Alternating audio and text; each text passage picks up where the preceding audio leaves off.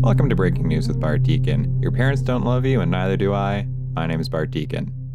A new environmental report has revealed that the U.S. is losing 36 million trees annually. And if you have any information on their whereabouts, please contact the U.S. Forest Service. In an interview with Politico, former U.S. Ambassador to the United Nations, Nikki Haley, has condemned Donald Trump, saying, He has no future with the GOP. She went on to say, He also has no past with the GOP. Donald Trump? You mean the guy from The Apprentice? You're saying he was the president? The president of the United States?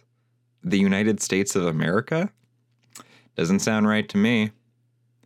That sexy red planet Mars is quite popular lately, as the space agencies from the United Arab Emirates, China, and the United States have all started missions to that floating red rock this month. The UAE's mission, Amal, is a satellite that will orbit the planet and study its atmosphere. China's mission, Tianwen 1, is a rover about the size of a golf cart that will collect data on underground water and possible signs of past microscopic life. The United States is also sending a rover, which is named Perseverance.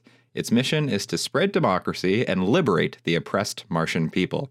And hey, if they happen to come across some oil, that's just a happy little accident.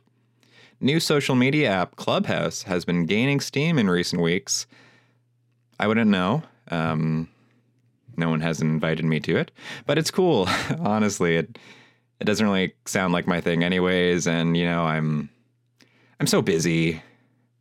I just got really into juggling, um, so I just I just don't have the time to uh, hear what all my cool, funny friends have to say.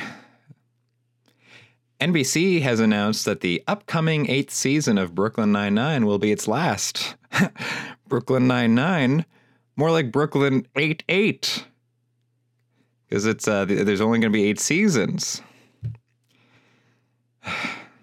what am I doing with my life? And thanks for listening to Breaking News with Bart Deacon. I don't make the news, I just read it off a script that's mailed to me every morning. See you next time.